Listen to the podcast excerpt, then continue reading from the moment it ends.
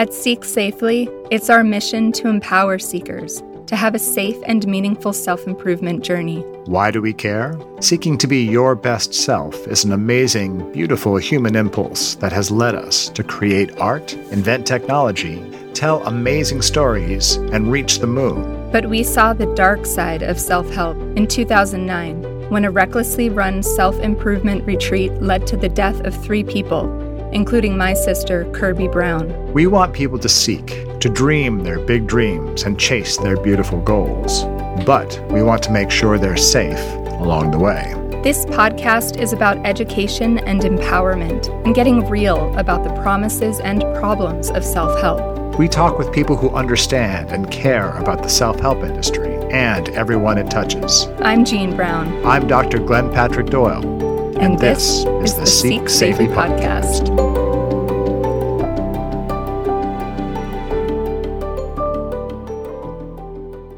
Welcome to the second episode of our Seek Safely podcast. Uh, I guess it's technically number three because we went a little It long is. on number one. Well, we had a lot to say. we did have a lot to say.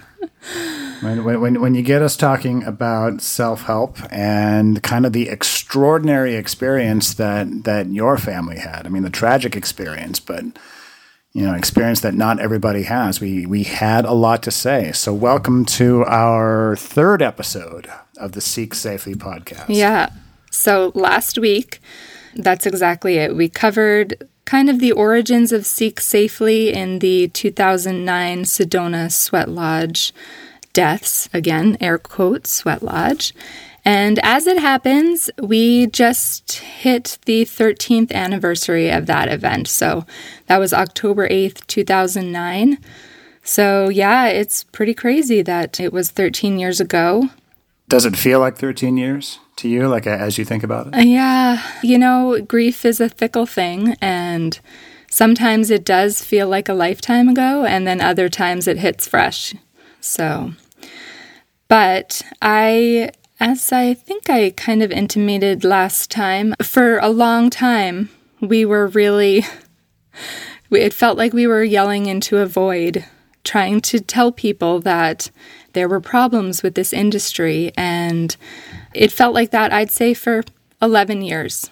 And honestly, in the last two years, it has changed, and that really gives me hope. Yeah, I think a lot a lot of people are starting to talk for a variety of reasons about what's happening with this industry and where the harm is and you know, where there's room for improvement, where there's so to, stuff so to so to speak, Yeah. improvement. and where there's stuff that just needs to go. Just needs to go. Hmm. Well, what what it makes me think of, Jean, when when you say that, that you know, man, like in the last few years, it feels like even more people have become aware of the problems with the self help industry. It, it, it occurs to me that all of the problems were very present at the time that Sedona happened. Yeah. like the the, the industry hasn't changed in that way a whole lot, unfortunately. But my observation is that, man, every time something tragic happens in the self help slash personal improvement slash wellness space, you know, it seems like there are a lot of people who are quick to kind of say, well, it's, it's just that organization that's bad, or that, that guru is bad. Right? Like, like, like, so one of the things that, you know, has constantly surrounded the discussion of Sedona was well okay well james arthur ray was a bad guy right? Like like he was he was being irresponsible and that's true. He was being irresponsible and he is a bad guy. And i hope he's listening because james I, that's that's my my feeling about you friend. But it's also the case that like your mom points this out a lot. Like it's also the case that you know even though James Arthur Ray is a bad guy, or Keith Raniere is a bad guy. Like these, these you know, fraudsters, they are bad people. But the industry itself also creates opportunities for them to be really bad mm-hmm. guys yeah. in some unique in you know, some unique ways. So part of part of what that that change has been, it's it's not the case that that boy there are more bad guys around. I think that as more and more publicity has surrounded cases like NXIVM, for example, and cases like Sedona have become more and more publicized and commonplace. You know, people are starting to realize, hmm, maybe this isn't a problem with a few bad apples. Maybe this isn't a problem with gurus. Maybe this is an industry that creates opportunities for predatory gurus. Right. And I think the perception of the victims in these circumstances has changed. So hmm. again, you know, after Sedona happened, we were kind of we felt like we were battling this idea that all of the people who were there, all of the people who died, kind of deserved it because they were stupid or naive. And I think people have really come to understand that the type of manipulation that happens is something that we're all vulnerable to. And we've started drawing connections between, for example, the way people are influenced by like irresponsible self help actors is similar to the way that people who are in abusive relationships get sucked in and stay longer than they want to or longer than they should because of how they're influenced and man- manipulated.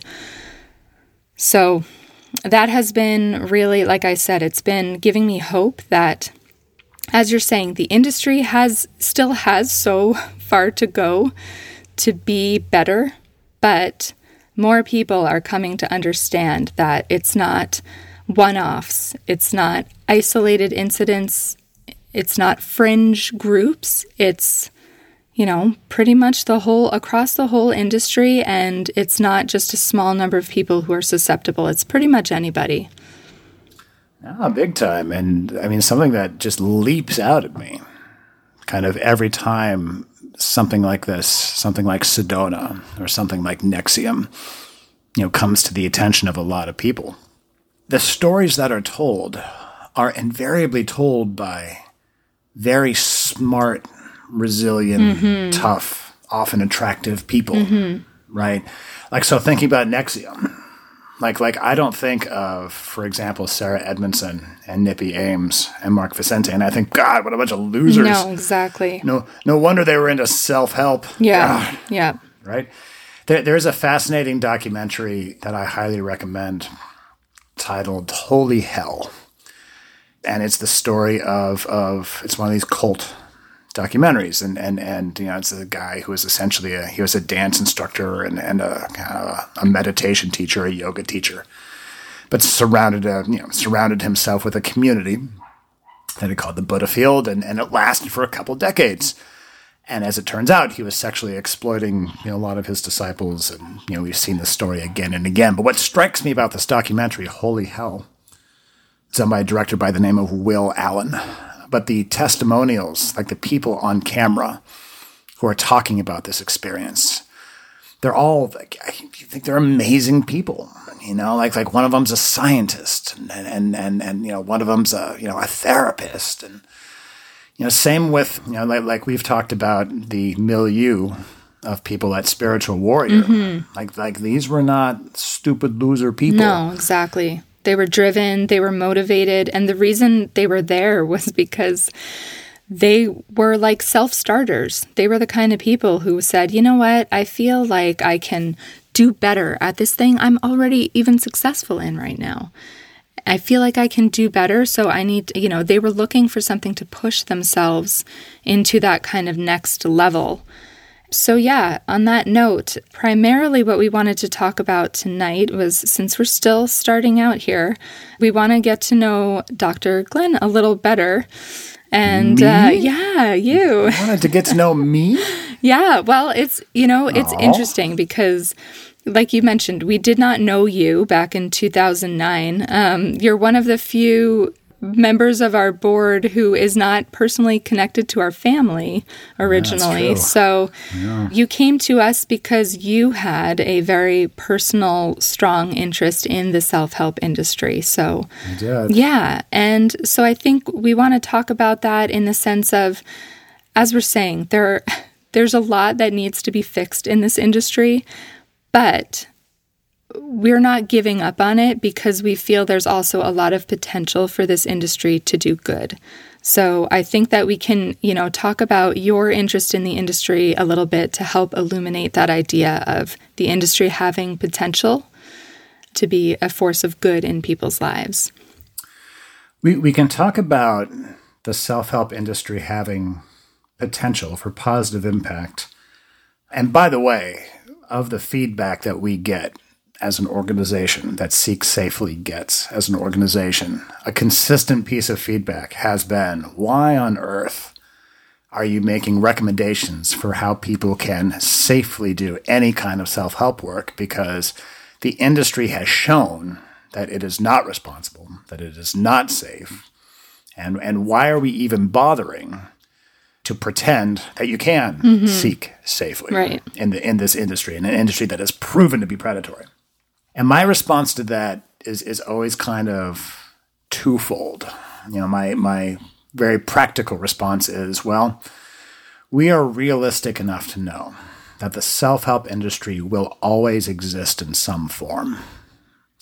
No matter how many tragedies happen, no matter how many people get scammed, no matter how many people have disappointing experiences, no matter how many gurus are exposed as creeps, self help will always be with us. Self help has always been with us, actually.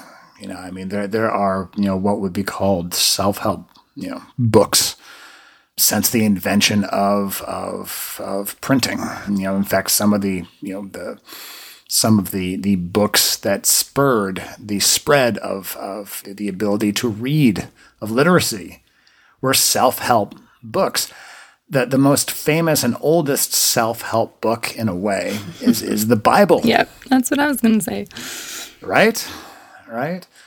You know that, that that's you know big big chunks. I mean, the Bible is a lot of things, right? Like it's it's history and it's mythology and it's theology and and, and you know lots of really fascinating things. But a big part of the Bible is is what would you know kind of be called a proto self help book. It's it's recommendations for living. All of which is to say, we're realistic enough to know that the industry will always be with us and people will always be willing to and interested in, you know, throwing money and bandwidth, you know, at this industry. Yeah. So, so being realistic about that, you know, we need to know that that at the very least, knowing that the industry will always be with us, and at the very least, we also want to be part of the conversation a methodology, a system for for you know engaging with you know this material and this industry, and maybe be a little safer. Right.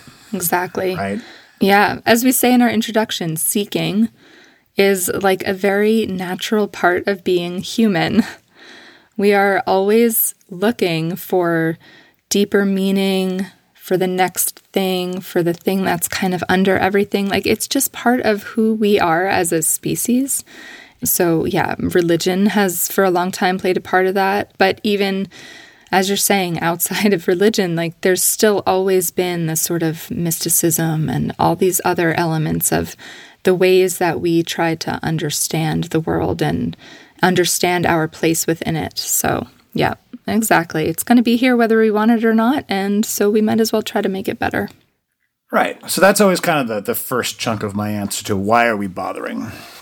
The other answer that, that I give is the more personal answer, and that's self help saved my life. Mm-hmm. And and when I say that, and, and I've told I've, I've told this story in, in long form on on, on other podcasts. But when I say that, I'm not speaking colloquially or metaphorically. Mm-hmm. I'm not mm-hmm. saying, you know, I'm, I'm, I'm saying that, that I literally would not be alive if not for self help. Mm-hmm.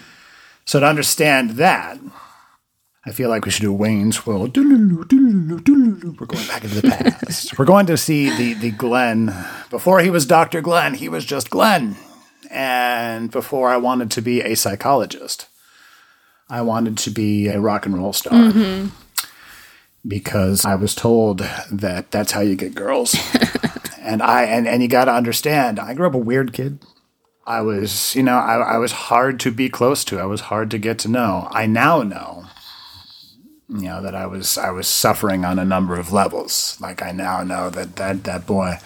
I was a pretty depressed kid. I was a pretty anxious kid. I was a kid who was growing up in a really complicated family with a really complicated father. Mm-hmm. I was also a kid who who you know, now it seems blindingly obvious. Anybody who's listened to me ramble on on these podcasts knows, boy, I'll bet you the guy has ADHD. I'll bet. However, at the time, when I was a kid, that wasn't part of the conversation. What was part of the conversation was, boy, you do really well, young Glenn, on these standardized tests, but you don't happen to turn in your homework. You must be lazy. You must be disrespectful. Right. You must be a bad guy. Right.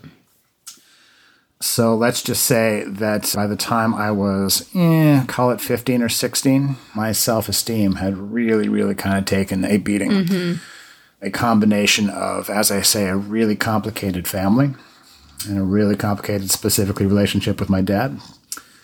On top of the ADHD, the undiagnosed, untreated, unmanaged ADHD, on top of the fact that, again, I was a weird kid who was kind of difficult to be close to got quite bullied for years and years and years. By the time I was about, I'm going to call it 15, I was not really seeing many reasons to continue living.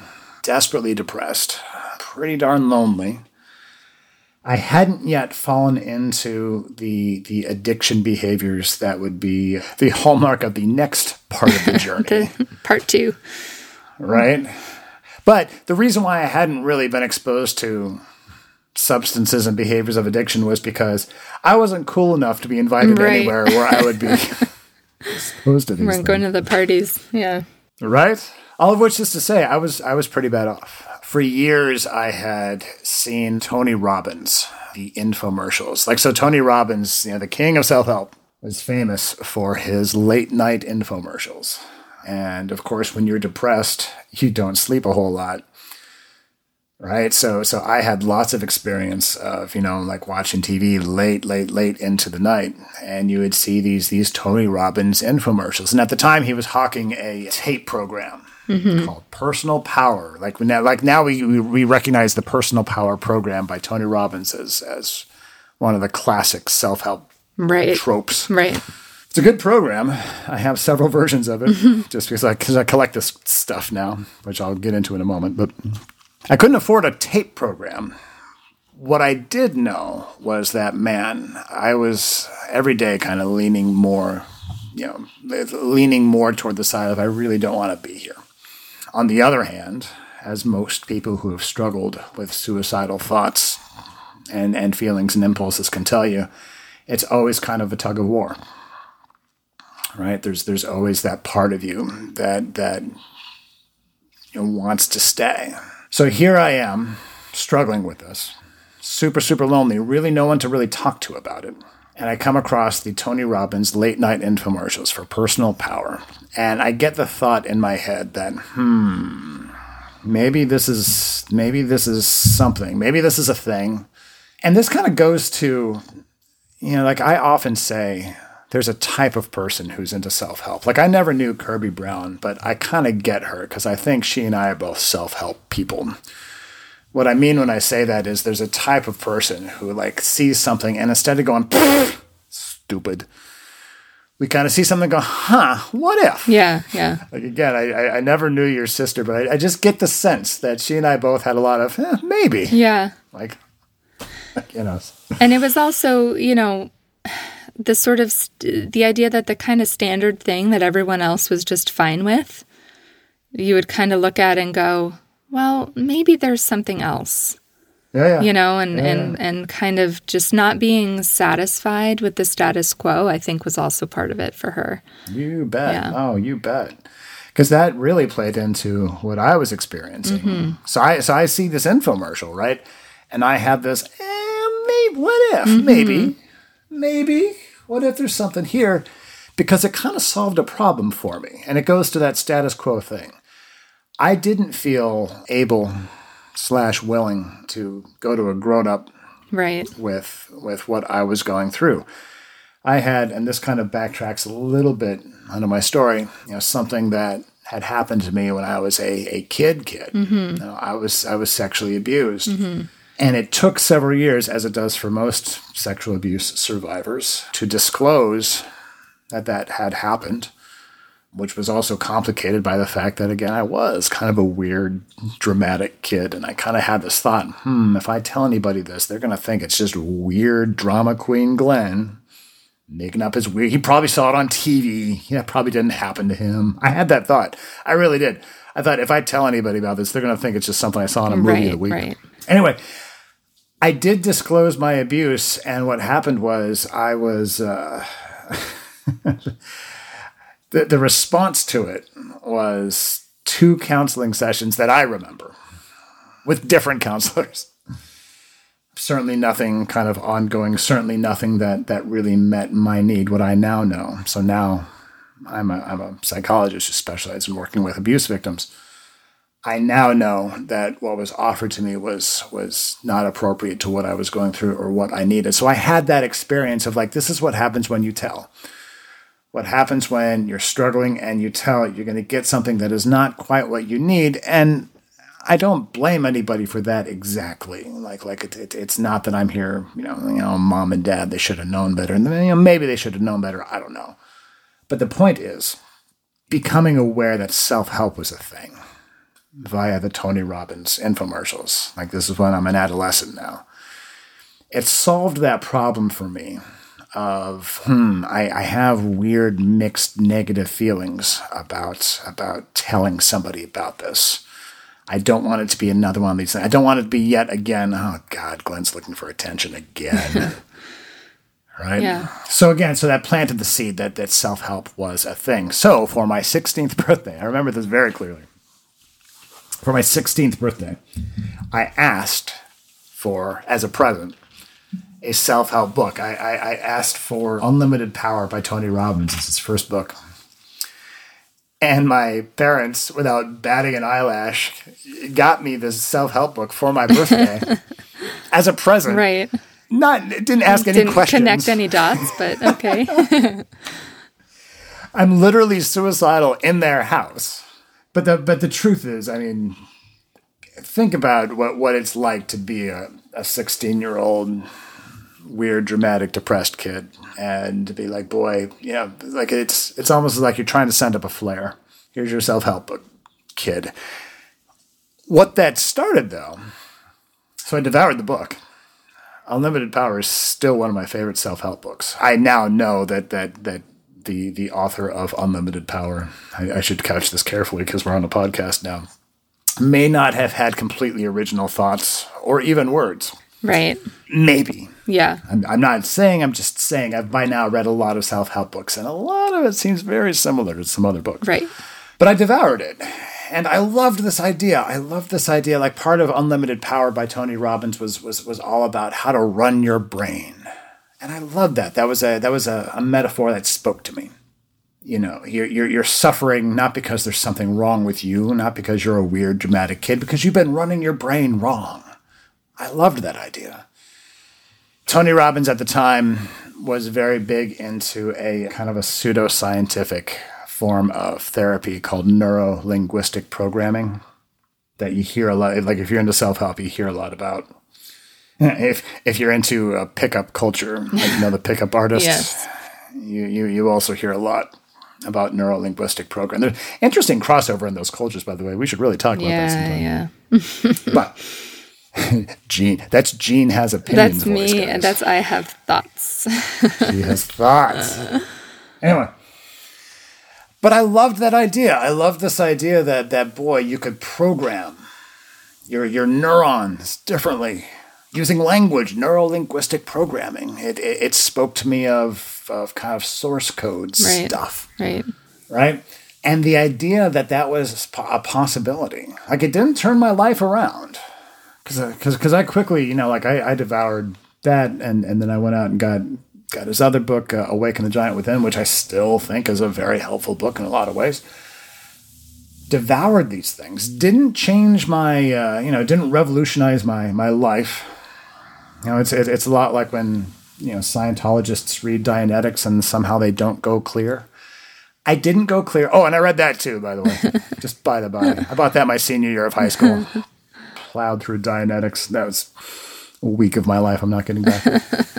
but the very idea that there was this entire culture around improving the self and and that it didn't involve going to counselors and it didn't involve going to therapists and it often drew upon wisdom and technology that uh, is not part of kind of mainstream therapy. I mean, I didn't really know because I didn't you know didn't know much about psychology at the time. But you know, for the next few years, I devoured self help material, and, and and it still makes me laugh. Like I don't know what my parents probably thought because you know, like after so you know, I got that self help book on my 16th birthday. Then I had a car. You could go, you, know, you could drive. You could go to bookstores. I'm bringing back, like at thrift stores. You know, you could go and you could get, you know, these these old self help paperbacks, like from the 70s and 80s, for like a quarter a shot, and I would come back with like bags full of like I'm okay, you're okay, right. you know the the classics. Yeah, you know? yeah. I, I, I, still have a few of them Power on the on the book. thinking. Yes. Oh, I read the hell out of that. Yeah. Oh, I love that.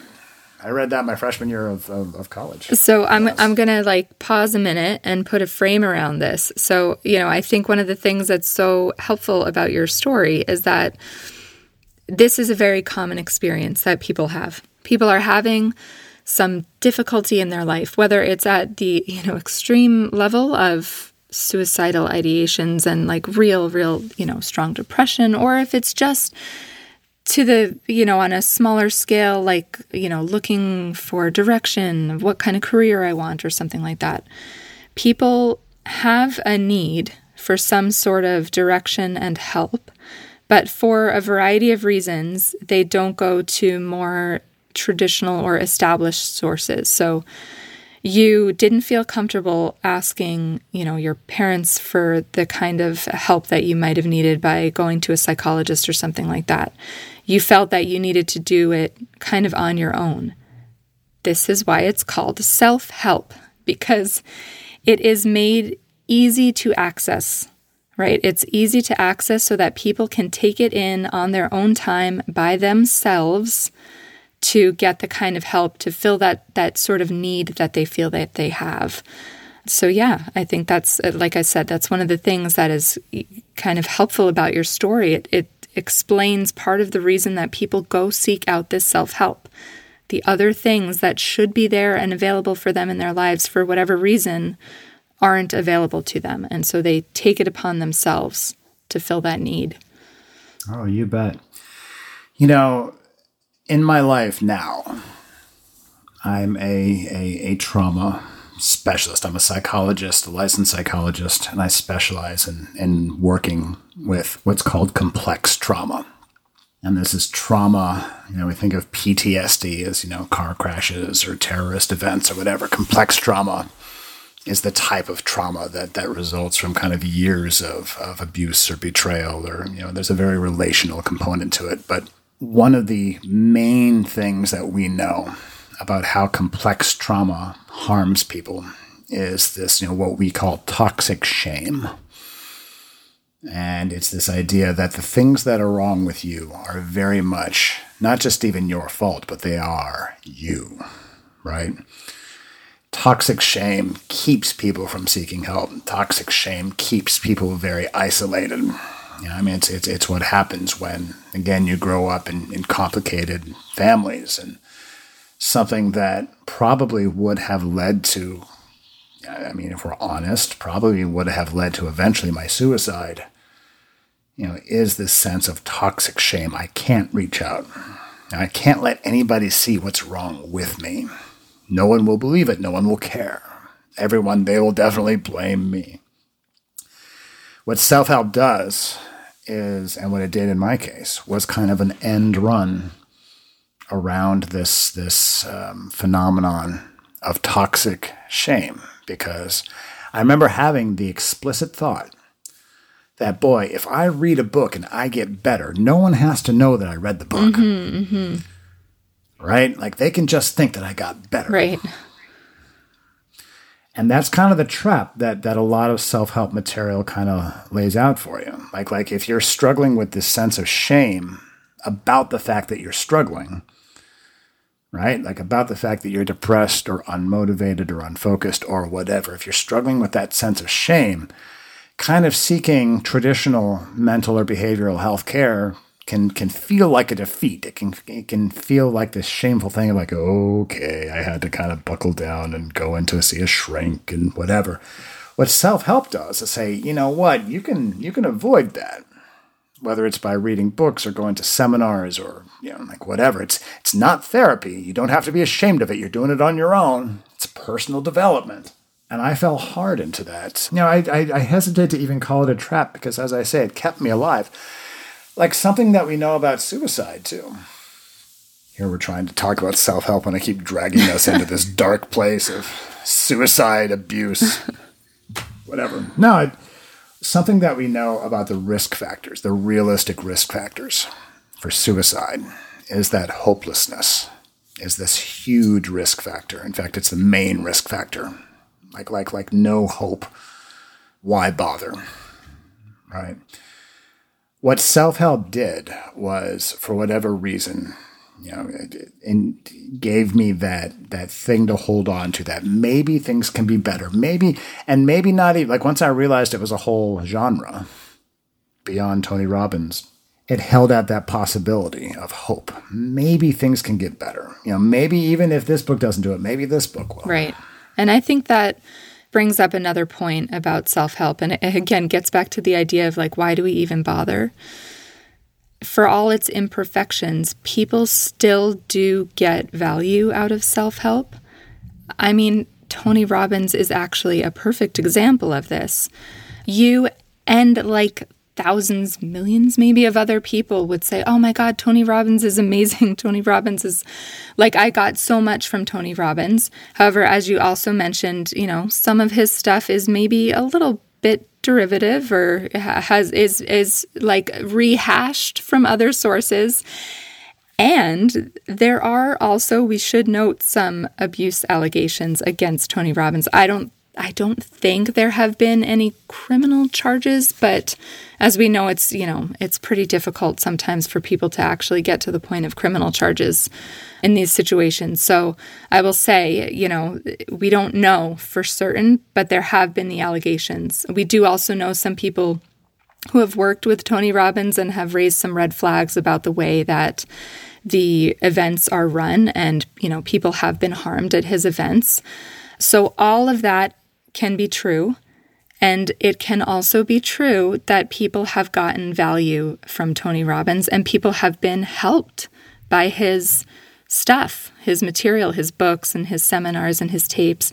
Like people have found it helpful. I mean, the same can be said of James Ray. James Ray killed four people, but other people will tell you that he had a positive impact on their life. And, you know, I don't want to deny that. We can't erase that that is true for people. And that is, again, another reason why there's a place for self help and there's value in trying to just make it better and make it safer. Mm. So, the, the point you're raising begs a really important distinction that that you know I talk a lot I talk about a lot when I write about self help it's this idea that, hmm, if all, like we'll take Tony Robbins as an example, because for years I would have said Tony Robbins was a hero of mine. Tony Robbins, I mean, this, I don't know if I should say this on a podcast. You know, he, the, the, the fact that, that he was in my life through his books, I wouldn't be, I certainly wouldn't be a psychologist. Mm-hmm. So if you derive any value from my work, like, like no, that you know at, at the very a little bit you owe kind of a you know a vote of thanks to Tony Robbins. But I often say that look, if Tony Robbins had been in everybody's life in the way that he was in my life, so I read his books, I, I consumed what material of his I could scrounge up. You know, I eventually did wind up purchasing kind of second and third hand, you know, the like you know off of eBay you know, the personal power program. But I've never been to a Tony Robbins event. I mean, I never bought a package of, of coaching from any of his of, of his trained coaches or whatnot. if Tony Robbins was in everybody's life the way that he was in my life, I would be far less concerned about how he operates. I say the same thing about James Arthur Ray, and we can start to get into this just a little bit. The very reason why I'm even involved with Seek Safely is because I was a James Arthur Ray fan. You know, just to, to, to contextualize this a bit, you know, the, the few years after I found self help and decided to not kill myself, you know, we're really up and down. You know, I had some really rough years. Like, you know, I started college as a music major and got very depressed and dropped out, which honestly is kind of in that rock star tradition. I kind of felt I was on the right trajectory. Like, oh, this is what I'm supposed to do anyway. Can can you really be a rock star without getting too depressed to go to school and and, what, and I was doing you know what and I, and I was doing like the like, like I was playing piano and like I played piano at a department store like I was doing all I would have had an amazing origin story as a rock star. but I was still into the self help thing even at my at my lowest points. And and you know, by this point, it was just kind of a almost a joke or a cliche that you know my my room was always full of of you know self help. You know, from the very from kind of the unknown self help people up to the you know the Tony Robbinses. And I finally hit upon a self help resource that that made a, a, significant difference. It was it was a self help a very popular self help book titled "Feeling Good." By Dr. David Burns. And, and, and what it is so, David Burns is a psychiatrist and was close with Dr. Aaron Beck, who kind of devised what we now call cognitive therapy for depression. It's, it, it, it's now one of the very, you know, one of the most common and most validated via research techniques for, for working with depression and, and, and anxiety in particular. And so this book, Feeling Good, again, it's a self-help book. Like it's full of self, you know, self-guided exercises. It's essentially cognitive therapy without the therapist. It blew my mind in such a way that, you know, it, it really helps me not just feel more hopeful, but actually be more functional. Once I hit that point, and this probably would have been around, you know, I dropped out of I dropped out of college. I kind of been, you know, meandering through community college for a few years. Once I found this book, I'm like, boy, not only am I now, you know, together enough to to to really do school, I think I want to do psychology because wow, this can really make a difference. And by this time, I'd also built up this encyclopedic knowledge of popular psychology, right? So I felt I had kind of a unique perspective. But fast forward like so for years like i continue to like to this day i continue to to keep track of the self-help industry and and, and i read self-help books like now it's more kind of as a you know an interest in a hobby i collect old self-help crap I do like something for for for Christmas. My girlfriend gave me uh, the the personal power the, the, the the Tony Robbins personal power program, the one that started it all, like on CD. I'm like, do I even have a CD player anymore? This is amazing. So I collect like vintage self help stuff. Anyway, my interest in James Arthur Ray flowed out of like my just my general interest in self help. You know, he was a big deal, and and it would have been two thousand. I remember the bookstore I was in when I bought his his book Harmonic Wealth. I was doing my my postdoc. I'd, I'd graduated from graduate school. I was not yet licensed. I was doing a postdoc placement in Harrisburg, Pennsylvania, and in 2008 it would have been. So right before, like like right when James's star was rising, I found Harmonic Wealth in in the Barnes and Noble in in in Camp Hill, Pennsylvania. I'm like, ooh, because he was really marketing himself as like Tony Robbins 2.0 mm-hmm. at the mm-hmm. time. Yeah. And he was coming at us with a resume that we now know was mostly invented. Right. Like, like, like he was he was coming at us like, oh boy, you know, I've I've been initiated into into the the, the shaman. I'm I'm a shaman through these various mystical traditions. And, you know, later on when it was investigated, found out he really wasn't. But that really appealed to me. So I'm like, oh, hmm, I, I'm, I, I'm interested. You know, I'm, I'm Catholic. I'm always into like spooky mystical stuff. so anyway, so, so I got interested in, in, in James and, and I read his book and it's an okay book. You know, he had help writing it literally like, like he, I, I think it, it's, it's ghost written. Mm. And well, and also I think, you know, as many of the self help literature does, like a lot of it's not new. I mean, these people want to package it as if it's all their own original thoughts, but a lot of it is not. I mean, a lot of it is just the same kind of stuff that is back in all of these books that you've got in your collection there. Like, and you know what? That's okay. I mean, I think as long as you're giving credit where credit is due, it's okay to say, I'm giving you these thoughts in a format in, in a way that I think actually might be a little bit illuminating or might give you something a little different than you, you'd get from it in its original format. That's fine. Oh, There's nothing wrong with that. So, yeah. The, the metaphor of harmonic wealth itself is kind of, I, I don't know if he stole it from somewhere else but the metaphor itself is pretty great. Like like like he talks about these various domains of our life. Like I like I think his his domains like he talks about like mental and spiritual and and financial and relationship and and physical. Those are probably I think those are his five. And the idea is that man like all of these need to be in harmony in in some way. Like so if you think about a symphony it's not that all the instruments play you know, as loud as they can all the time. You know, sometimes, you know, some are louder and some are kind of at the forefront and some kind of back off. And then it comes back around and, and, and they weave a tapestry. I'm like, that's a wonderful metaphor. So if what he had done was just package old stuff in a way that, no, here's a, here's a new and interesting metaphor that could make this accessible to you. I agree with you. Like that would, that in itself is, is perhaps worth paying for you know, uh, I, I don't know if you do know this. Do, do you know James's actual account of how he arrived at harmonic wealth? This will just take a second, but it's worth it. Okay, go for it. I agree with you. It would be one thing if a self help guru like James was like, you know what, I, I have a new way of thinking about this. Hear me out. James, however, claims that that this is not old stuff that he's just repackaging. He claims that he was on a pilgrimage in the Holy Land, and he found himself on Mount Sinai, which you may remember from the Ten Commandments of the aforementioned Bible and the Charlton Heston movie.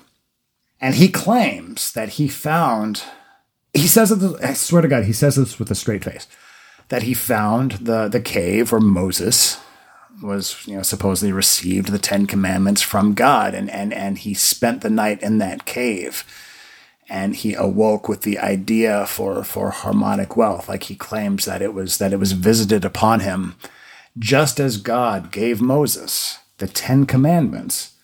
God gave James Arthur Ray harmonic wealth. The reason why I, and, and I swear to God, you can you can find his his account of this. The reason why I'm I'm telling our audience this is because it's an example of you know what a lot of, of gurus do. They they know they have to have an evocative origin story. A lot of them know that look, if they came around and, and, and said, hmm, this stuff's been around for a while. Fewer like fewer people would pay for yeah, it. Yeah, it's not as right? exciting. Yeah it's not as exciting, it's not as interesting. It doesn't kind of evoke that thought like, hmm, I'm being initiated into something right. into something secret and special here. Yeah. I got to say, I mean, I got to give credit where credit is due. Like it takes some balls to really set does. yourself up like some kind of biblical figure it's pretty amazing. it's it's the kind of thing that I might say as a joke. Yeah. Like it's the kind of thing that I might write on my blog at useyourdamnskills.com. I'm I, I might write, you know, hmm, I, I I arrived at this. You know, God gave this to yeah, me on yeah. Mount Sinai. Red like, flag, you know guys. Biblical sounding origin story. but we know something we know about James is that I mean he does have a whole God complex going on, but with the samurai. Yeah, yeah. He's, he's anyway, so so I'm a James fan at the time, mm-hmm. And I you know I, I, have respect for how how the book was was kind of put together and and and marketed and and whatever. And James himself was at the time was a God. He was a marketing machine. He was he was he was on Oprah. Yeah, twice. Twice. That page about that episode is still up. Is it really? Yeah, it is. Oh boy. and and we and we've never heard hide nor hair from no, Oprah, right? No. Mm. Uh, she's pl- you're plenty mad at James Frey, not so mad at James Arthur Ray. Anyway, so um, I wouldn't say that I was a, a, follower of James, but this kind of fits with the thing that I said about Tony Robbins earlier. I, I feel that that if anybody had had the relationship with James and his material that I had. Like I read a book and it was kind of interesting. And I feel that it, like if that's where it begins and ends, you know, self help doesn't have to necessarily be toxic. Right. You know, by that time, you know, by that time too, I also had a doctorate in clinical psychology, mm-hmm. and, and, I also had some ideas of like, okay, so this is how this fits into what is known about therapy and recovery and psychology. So I had a little bit of perspective. And so then, what happened? You know, what happened to your thoughts about James after Sedona? this is embarrassing. So I read about Sedona because it made the mainstream press. That's the the interesting thing about self help is that it, it rarely makes the mainstream press. Mm-hmm. Yeah. Unless something terrible happens. Tony Robbins is is a little bit of an exception because you know he you know even before there were serious abuse allegations before Tony he was kind of a part of the American zeitgeist. People knew who he was, but you would be hard pressed to name you know five other self help gurus, right? But this made the you know this this definitely made the, the mainstream press. So I, so I read about Sedona. I, I remember by by this time I, I was a licensed psychologist, and I was working my first kind of series of of therapy you know therapist jobs, and I read about this and I had the reaction. your, your mom always laughs when I tell her this. I had the reaction of like, oh man, mm-hmm. like this is such a bummer. Yeah. For the industry. I'm like, oh man, like, like, like, because you know, I heard about it and I thought, what an awful accident. Mm-hmm, mm-hmm. Like we were talking last time, that was your reaction. God, yeah, what an awful accident. Yeah. And like, oh, this is going to be such a bummer mm-hmm. because people are now going to use this as as an example right. of how terrible self help is, right. and and and people like me who gain a, get a lot of mileage out of self help we're gonna gonna be on the defensive again. It's like, oh well, accidents happen, and you know what you're gonna do? You take some risks. So I felt terrible. I felt terrible for James. Like like like he you know, here he is. He he gets hauled into court, and all he all he's trying to do is help people, and he, which is what he said by the way. He's like, oh, I was just trying to help people, and this is what I get. so I felt bad, and and and and he goes to jail, or he goes to prison for a minute. Um, he is convicted of negligent homicide, and I and I again I had the reaction of like, oh, homicide, negligent homicide. He was like maybe you know it was a mistake, it was an accident, it was a tragedy. You know, he wasn't trying to kill anybody. So I felt bad. then about a year and a half later, James, because as we all know, James did not even serve two years for killing your sister, and he gets out. And what does James do promptly?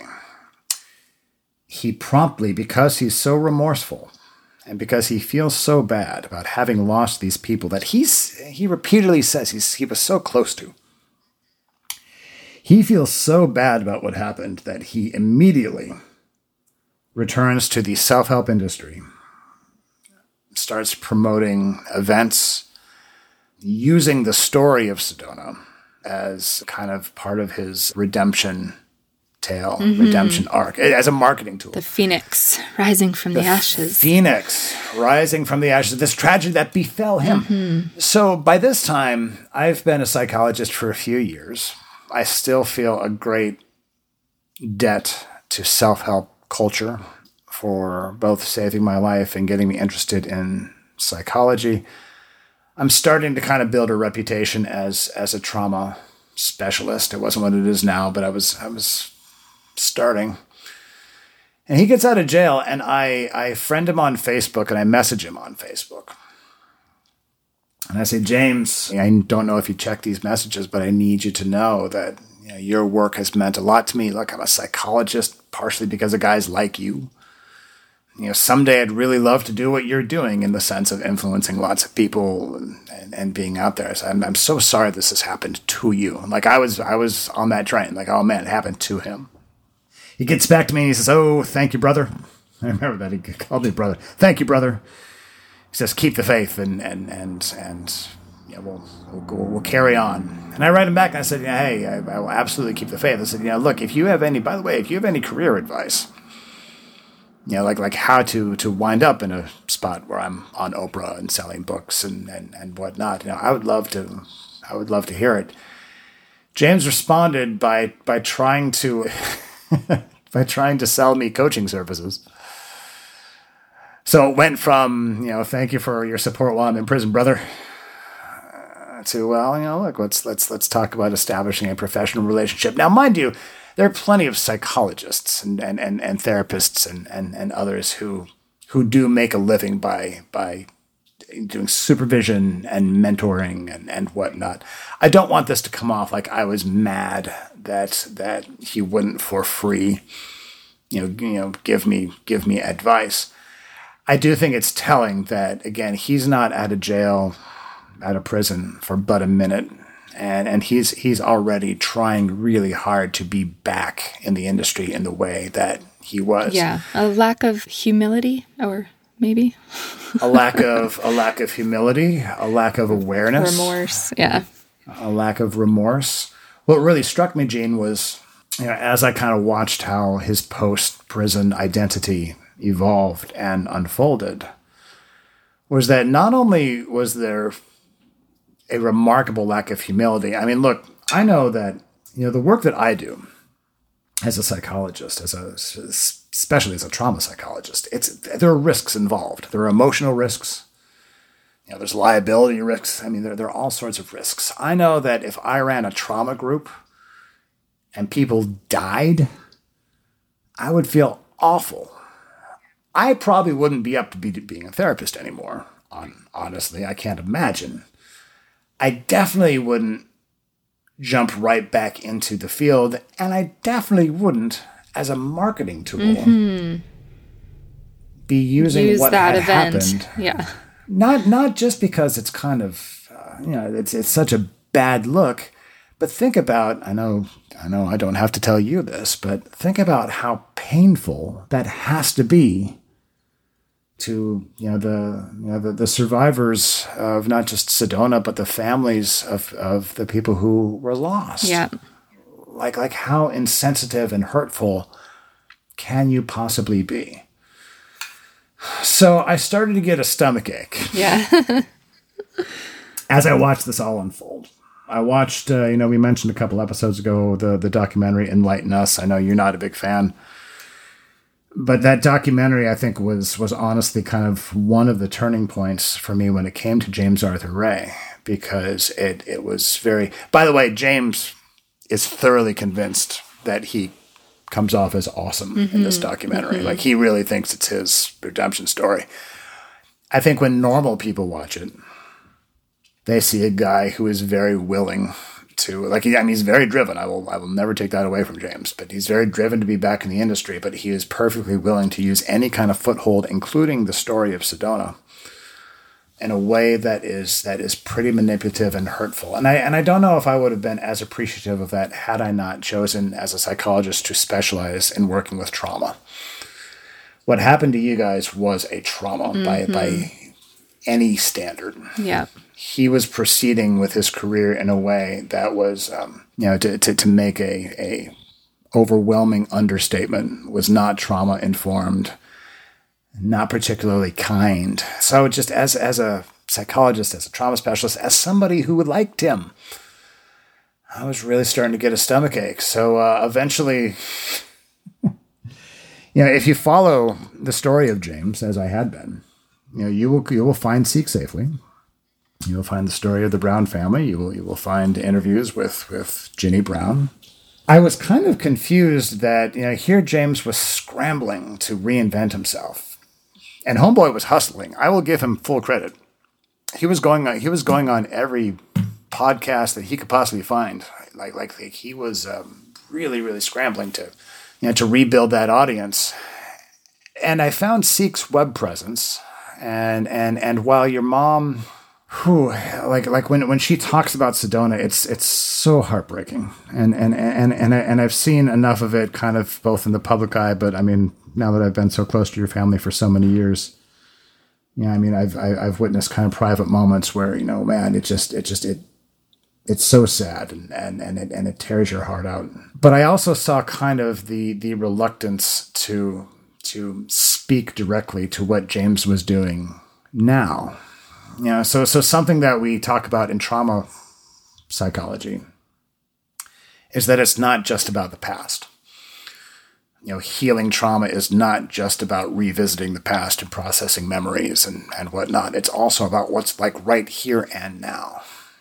Yeah, so we encourage people to, you know, look, even if you process your traumatic memories, you still need to get out of hurtful relationships now or abusive relationships. And what I saw happening was, you know, man, you know, when when you got into the you know the story of Kirby Brown, there was there was a lot of material about how hurtful it was in the past and, and, and what a great loss it was. But I saw almost nothing about the very big and real problem of James out there using this as a marketing tool and trying to be back in the industry, not having changed anything, right? So I contacted your mom. I, I well, I contacted Seek. I didn't know it was your mom. um, and I said, you know, look, I kind of explained who I was. So look, I'm a psychologist and I'm kind of a recovering James Arthur Ray fan. I'm a I'm a disillusioned James Arthur Ray fan. I said, do you do you know what he's up to? And your mom sent me back. Your mom, who was on the other the other end of the Seek Safely information email, you know, sent me back an email to the tune of, you know, look, we we really don't like to focus on that. Like, you know, this is this is about more than this dude. She didn't say dude.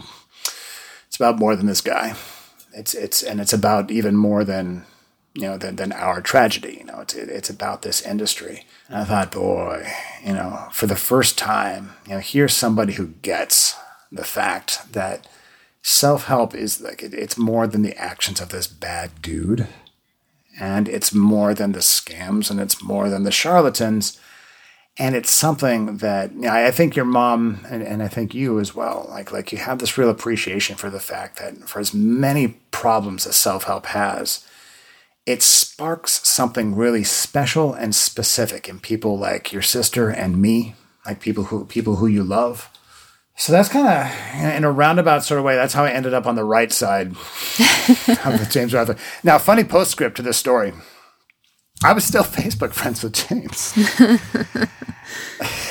and it got to be kind of awkward, right? Because I'd, I'd become involved with Seek. Like at, at, first, I just kind of became involved as a booster and, you know, uh, eventually kind of getting to know your family and, and, and whatnot. Like you, you were nice enough to kind of invite me to be part of the board and, and, and now board president. But again, this was all very strange because at the same time, I was, I was connected on social media yeah. to the, the, to James Arthur Ray. Whereas I had been blocked long ago. long ago. And that's so interesting too. He's, you know, he, he makes such a big deal about, you know, I cared so much about these people, including Kirby Brown. They were my good friends. Well, you know, the behind the scenes to your story of uh, your account of him going on like hustling after he got out of prison. Yeah. The behind the scenes is that he did all those interviews. We tried to do the interviews as well, but he would mm. not do an interview if they were also going to speak to us. That's right. Yeah. So right. we were actually, he went on Piers Morgan. We were set to go on Piers Morgan. I was like going to go downtown Toronto to a studio. A car was going to pick me up. And like hours before that happened, they told us that they had canceled us because he wouldn't do it if we were if they were also talking to us. And that happened a number of times. It was just like the good outlets, not Piers Morgan, would then just talk to us and not talk to him. right. because nice. we would have been happy to engage with him, but he never wanted to. And then when we pushed back, he got he got nasty. So yeah, that was that was that's just the behind the scenes. He, his behavior. I mean, I, I haven't examined him as a psychologist, and so ethically, I can't say here's what's going on with with with with homeboy psychologically, but what I can say is that there there is a, a pattern of behavior that you know often the word narcissism is attached to. You know, where where we talk about man when somebody is challenged and they get very very hostile in response. You know, it, it's almost like a trauma, you know, like a fight trauma mm-hmm, reaction. Mm-hmm. And one of the things they think about certain types of narcissism is that it's it is kind of a trauma reaction and, and, and you know, especially vulnerable narcissism. And he is, I, I can't say, I don't know if he's a vulnerable narcissist. Who knows? Who knows? Look it up. Vulnerable narcissism. Anyway, that shocks me not. Yeah, yeah. That shocks me not at all. Because he would, what I started doing, because I'm mature like this, what I started doing was like, like he would post. Speaking of narcissistic behavior patterns, like, like, like he would post these Facebook statuses that wildly inflated his accomplishments. And by the way, mostly were just obviously made up. Like, like, like he would, you know, say things like, "I remember when I was all broke." And I, you know, I had to, you know, I had to borrow money from my mom to go to, to go to a self-help seminar because I knew the self-help seminar was going to help me. And it's clearly a pitch for people to do the same thing. It's clearly a pitch for like, man, if you can't afford the James Arthur Ray seminar, beg, borrow, and steal, mm-hmm. and go to the self-help seminar. Yeah. And I would do things like pop into the comments and say, which seminar did you go to, mm-hmm, James? Mm-hmm. Well, what, that must have been some seminar. if you're borrowing money from mom, like, tell us about that like he'd say, yeah, I spoke to X many millions of people on, on the same dais. Like for, for one of these things, he, he, his talking point was, oh, I was on the same event as Trump. I'm like, what, what event was that, James? Like you were the keynote? Like, like how did the, the point being, he eventually lost patience with me and, and, and blocked me. But, um, you know, that was my, my rite of passage as a as a true. Like you you even said it. You're like, ah, you're in the club now. Yeah, you're in the, you're in the family now. Blocked, yeah being blocked by, by James. We can we can kind of bring all this back around to the fact that you know like like my story you know is is part of what makes the self-help landscape both possible and complicated mm-hmm. right if it was a completely worthless industry it wouldn't be i don't know if it would continue to exist but it certainly wouldn't be in the kind of financial heyday that it is right now self-help fun fact self-help you know, the, you can define it in various different ways, and, and Lord knows we've tried. But it's one of the industries that did not contract during the pandemic. Mm-hmm. In fact, there has been an explosion of, of self help, self improvement, wellness influencers. And since the, so much of the world takes place online now, you know, folks, James, actually, James is a perfect example. James no longer has to get people to come to Vegas to do his events. He can charge a little less, not much less, but a little less, and get people to to zoom in yeah. for his events. Yeah, it's an adaptable industry. you bet, yeah. right? So I don't know if self-help if it was completely without value. I don't know if it would stop stop existing. It certainly wouldn't be the billion dollar industry that it is right, right now. Right, right. So we have to acknowledge that it, it serves a purpose. It serves a purpose in, in you know not just keeping me alive, but directing my my life and my career. Yeah, and I think you know to kind of wrap it up, I, what I see is that your your impression that you got from my mom's response when you first reached out to Seek Safely that here were people who were not trying to just attack the industry and say it was all bad that really has been important to us throughout because we wanted to honor what Kirby was doing in Sedona, you know? And just saying, this is all shit, it's all a bunch of crap, it's all a bunch of garbage, that doesn't honor what she was trying to do. And so part of Seek has been trying to understand what that drive is in people and then how to make this industry safer for people. And so, yeah, so we've been doing that by trying to empower and educate seekers, by trying to work with people within the industry, and also by trying to bring about some consumer protection, self help consumer protection legislation. So, yeah, I think, you know, your impression really sums up why we are seeking and not just throwing it all out. You bet. But you, you, I think you know, as as your mom so often does, you know, she she speaks just just just really really articulately and and eloquently to kind of the the vibe that, that, that we think about, you know, when we think about, you know, seek safely, you know, it's, it's this idea that, you know, man, you know, seeking is this beautiful thing that we will always do, you know, that you, you can't keep humans from seeking what you know what you can keep humans from doing and I, and I wish I had her exact words because she again she has a whole kind of spiel she does about it. But she goes, you can't keep people from seeking. What you can do is, is keep them from seeking, you know, in places where they're they're blinded by their hope or their faith or their optimism or all these wonderful qualities that made Kirby Brown who she was. You know, they're the same qualities that in some ways make us vulnerable, right? So if we can just and and I said I remember once saying to your mom, you know, man, the key to Seek's message is really that engaging with these principles of of safe seeking, you know, really being aware of the red flags, you know, really being aware of the four points of the compass, which we'll talk about in another episode. But but really bringing these things into your self improvement journey. I said the, you know, the, the key to Seek's message is is convincing folks that it will actually add value to your, your self help journey. We don't want that journey to end. We want it right. to go better. We want to add value exactly. to it. Yeah. So, thank you for sharing your story. We've always appreciated your perspective as, you know, a fan of self help and not just a critic. yeah. So, thank you for sharing.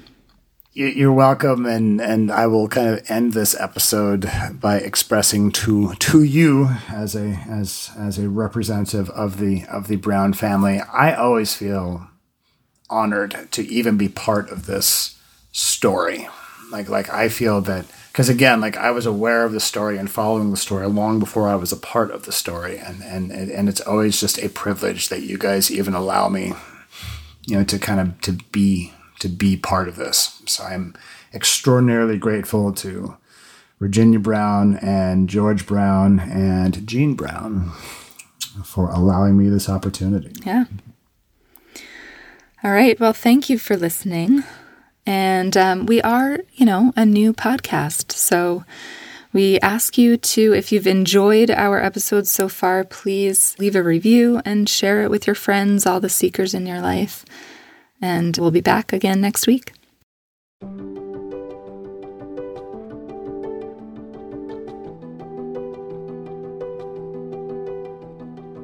Thanks for listening to this episode. We hope that you have found it enlightening, and we'd be so, so grateful if you'd share it with the seekers in your life. We all know at least one, right? Until our next episode, you can find us on Twitter, Instagram, and Facebook at Seek Safely. Connect with Dr. Glenn Patrick Doyle at Dr. Doyle Says, and me, Jean, at Jean C. Brown on Twitter. Feel free to send us an email, info at seeksafely.org. To support Seek Safely, you can make a secure donation on our website, seeksafely.org slash donate. The Seek Safely podcast is produced by Citizens of Sound.